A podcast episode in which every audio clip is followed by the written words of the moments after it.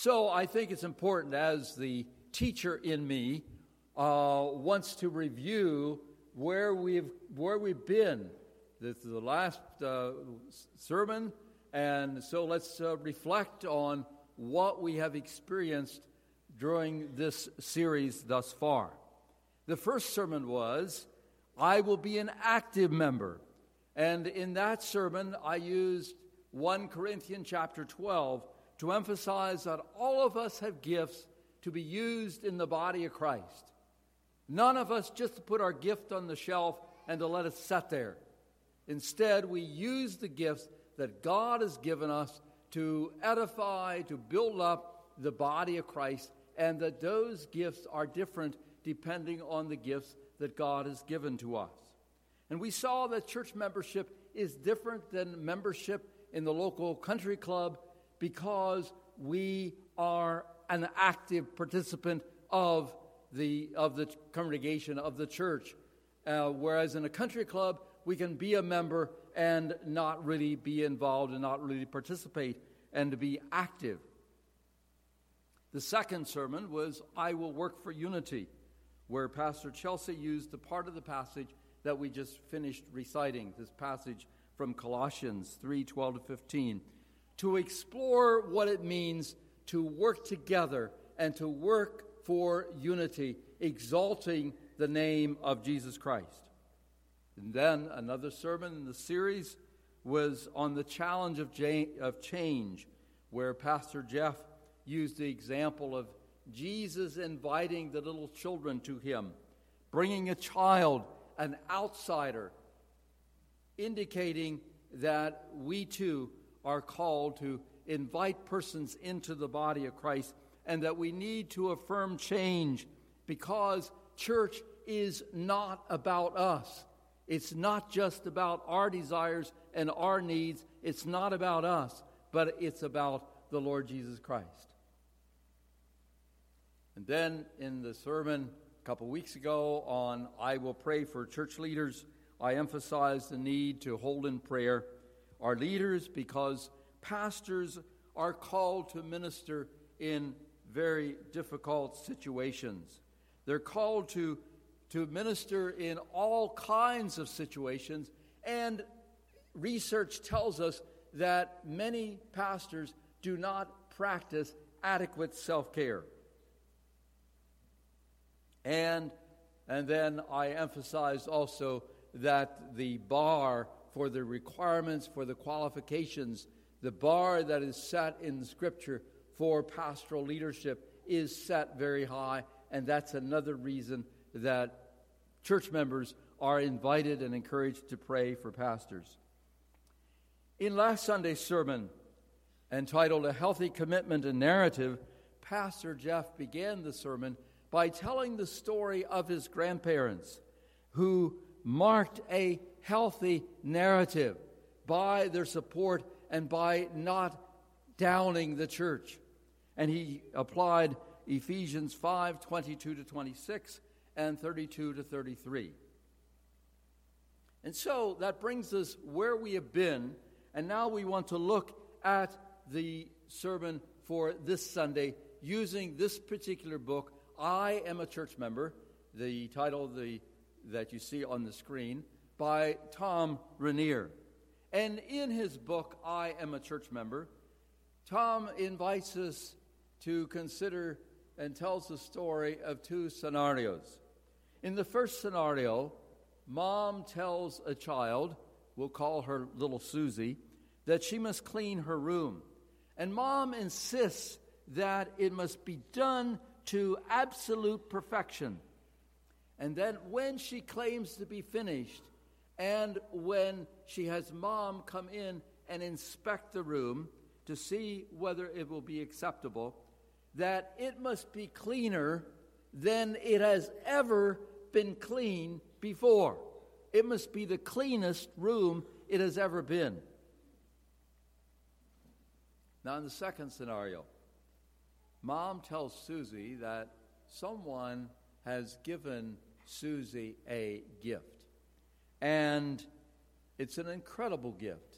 It's wrapped, and ready to this gift is ready to be opened and to be enjoyed by Susie. And it will be one of the greatest gifts that she has ever received and even ever will receive. It's just the best gift possible. And it will bring hours and hours of joy as she uses this gift and has the opportunity to be involved with this gift. And so Tom asks if the child has a choice, which do you think she will choose? Well, of course, the answer is obvious that the child will choose the gift rather than the work. The child will choose this wonderful and this marvelous gift. And Rainer suggests that in the first option, that we as church members view church member membership like membership in a country club where we become part of the church and we do that to see what we can get out of it. That everything must be according to our own liking and according to our desires and what we want. And when a church member with that understanding is invited to be involved and to be and to be contributing to the body of Christ by teaching Sunday school or by serving on a team, that many times the church member declines because it is not, they are not called or not involved. But there is another option, and that is to see church membership as a gift, that church membership is something to be treasured, something to be uh, to to rejoice in and to be deeply appreciated. So, in response to that gift, we give of ourselves to service in Christ and to the service uh, in others in the body of Christ. And with that, if you want to take notes on the inside of the bulletin, you can see there are blanks to fill if you want to follow the, the sermon that way, or just at the bottom, just uh, jot some additional notes. You're welcome to do that. So Rainer says that membership means that we have the opportunity to serve and give rather than the legalistic option to do so.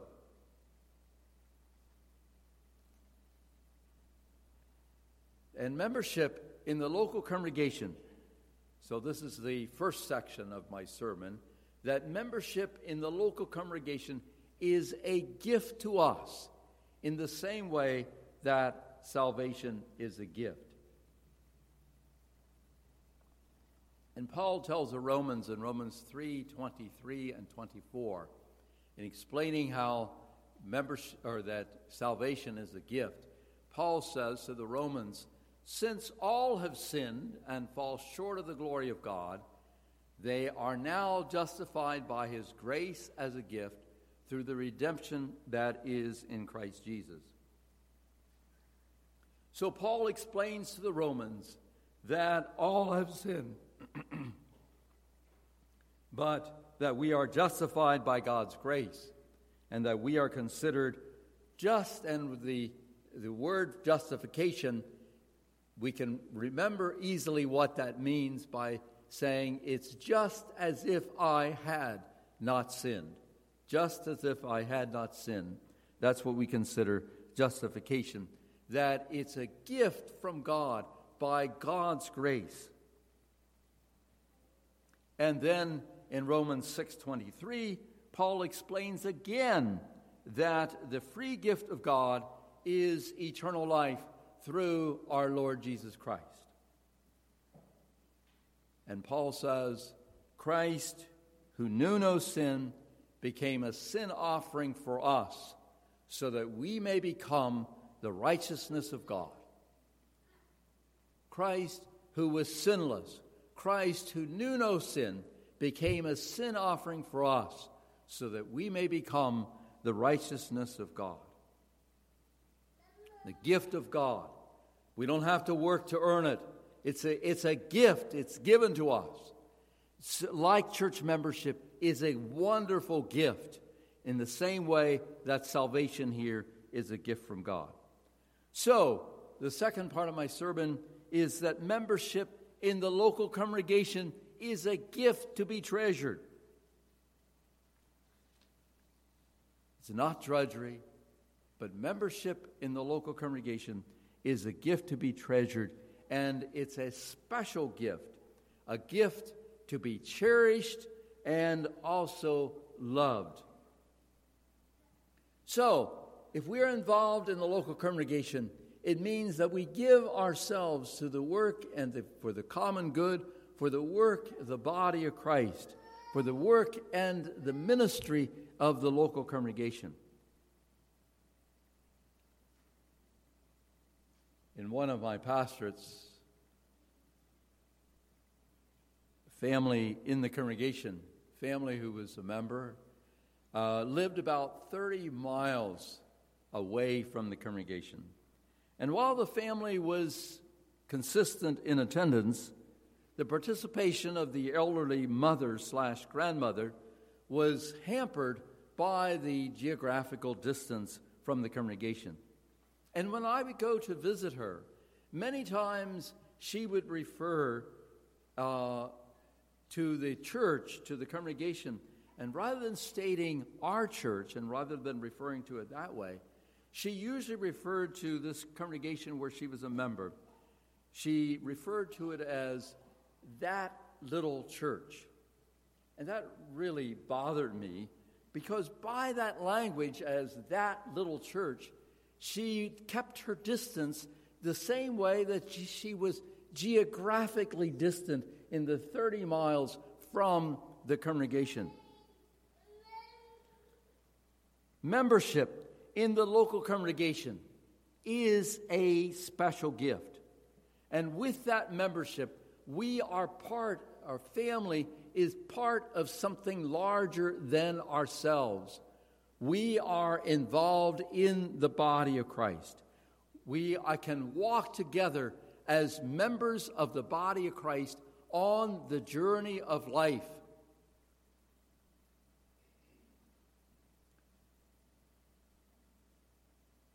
In a meeting, a pastor recently shared about his experience that he and his family went through after their daughter, I believe was in the freshman in college, she contracted a rare form of cancer and she became ill.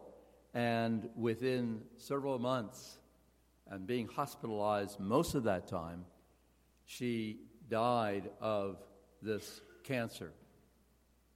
And this pastor was saying he and his wife decided that they would be very open and vulnerable with the congregation, that they would be sharing. They developed a, a sharing bridge or caring bridge website or used that to keep uh, the congregation informed as to their journey and what they were going through as they walked this journey and experienced the, the illness and then the death of their daughter, that their healthy daughter who just suddenly was taken from them.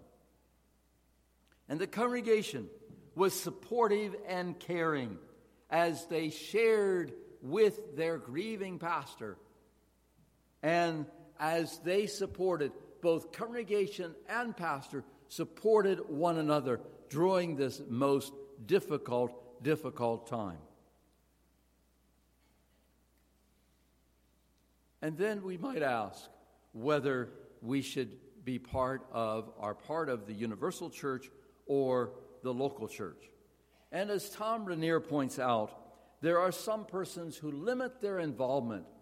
And if you ask them why they are limiting their involvement in the local body of Christ, they quickly say, Well, I'm a part of the universal church. I'm a part of the church with the capital C, I believe, as uh, Pastor Jeff said last week they quickly claim that they're part of the universal church. But let me state unequivocally, then I would agree with Tom Rainer when he says that as believers, we're part of both the universal church and the local church. We are part of both the universal church and the worldwide body of Christ. And Tom Rainer says, quote, the majority of New Testament books were written about and to local churches, end quote.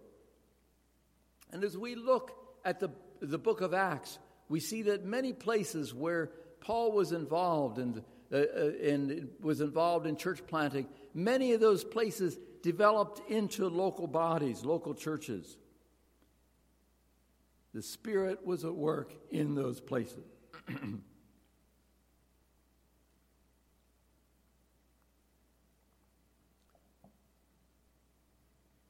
so,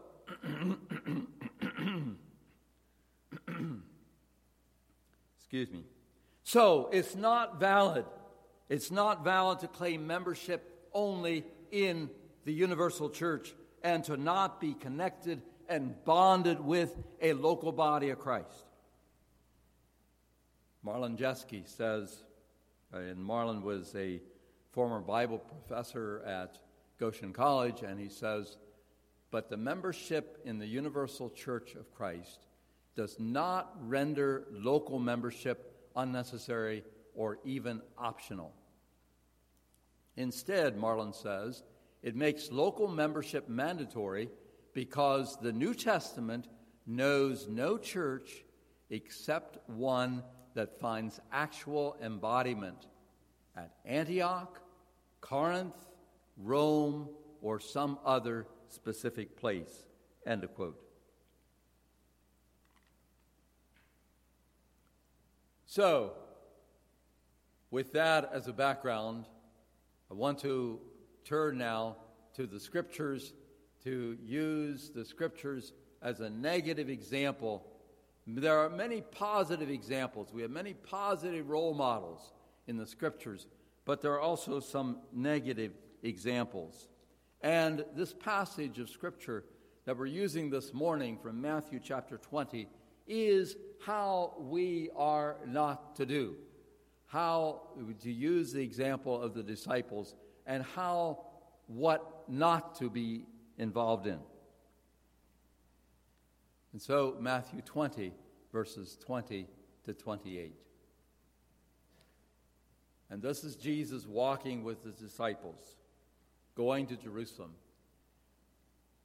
Then the mother of Zebedee's sons came to Jesus with her sons, and kneeling down, asked a favor of him. What is it you want? He asked. She said, Grant that one of these two sons of mine may sit at your right and the other at your left in your kingdom. You don't know what you're asking, Jesus said to them. Can you drink the cup I am going to drink? We can, they answered. Jesus said to them, You will indeed drink from my cup, but to sit at my right or left is not for me to grant. These places belong to those for whom they have been prepared by my Father. When the ten heard about this, they were indignant with the two brothers. Jesus called them together and said, You know that the rulers of the Gentiles lord it over them, and their high officials exercise authority over them. You, instead, Whoever wants to become great among you must be your servant, and whoever wants to be first must be your slave, just as the Son of Man did not come to be served, but to serve and to give his life as a ransom for many. So, as Jesus was walking with his disciples on the way to Jerusalem, he took some time to explain to them the te- and to offer a teaching moment for them. But the disciples who were so sure, and he told them that he would be dead three days and rise again, and the disciples were so sure that he would overthrow the Roman Empire. And they did not understand, they did not capture what he was saying to them. And according to Matthew, the mother of James and John, the sons of Zebedee, came to Jesus with this special request. So, as it's portrayed here, and as it happens in times, at times in our day, mom inserts herself and intervenes on behalf of her two sons. And she requests that they be given special places of position, one on the right and the other on the left of Jesus as he is reigning in this kingdom. And in the Gospel of Mark, the first gospel that was written, it is the two brothers themselves who come to Jesus with this request, saying, Teacher, we want you to do for us whatever we ask of you. Now, one commentator suggests that Matthew and Luke were embarrassed by this squabbling among the disciples, and therefore Luke did not include the incident at all. He didn't even refer to this incident in his gospel. And Matthew, in his gospel, had the mother make the request. So, be that as it may, here it is in Matthew. And but Jesus, it's interesting to know that Jesus knows the source of the request and that the request originally came from the two disciples. Because in verse 22, the Greek word for the word you is, is in the plural. And so Jesus said they need to sacrifice first, and he uses the metaphor of drinking from the cup. And Richard Gardner paraphrased Jesus' responses I can promise you suffering and martyrdom, but God alone determines the nature of one's exaltation in the kingdom. End of quote. So, in other words, Jesus says they need to be ready to drink from the cup. They need to be ready to, to experience suffering. And according to tradition and according to scriptures, at least eight of the disciples were martyred, including Peter and Andrew, who were crucified.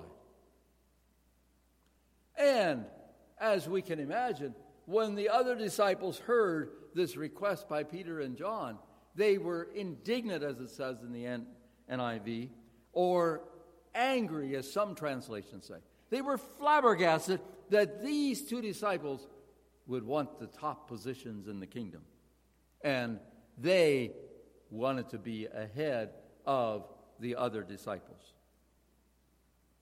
So, as he does on a number of occasions, Jesus uses a natural event to teach a lesson to them. And in this case, the lesson is on the greatness in the body of Christ, and he compares it to the system of the world. Now, in the world, greatness is measured by the degree of the domination of one person over the other. The degree of domination of one person over the other. In contrast, the church, greatness in the church is measured by the service to the other members. Notice the paradoxes in verses 26 and 27. But whoever wishes to be great must be your servant, and whoever wishes to be first must be your slave. And certainly, these paradoxes were not easily understood at that time and are still not easily understood by those who are not in tune with the work and the ministry of the Lord Jesus Christ. Jesus says, in other words, Jesus says, to be great, become a servant. To be first, become a slave. But Jesus not only taught this way of kingdom living, Jesus actually lived it out on this earth. And so Paul uses an early Christian hymn to explain how Jesus lived out this way, this attitude that Jesus had. From Philippians 2 5 to 11.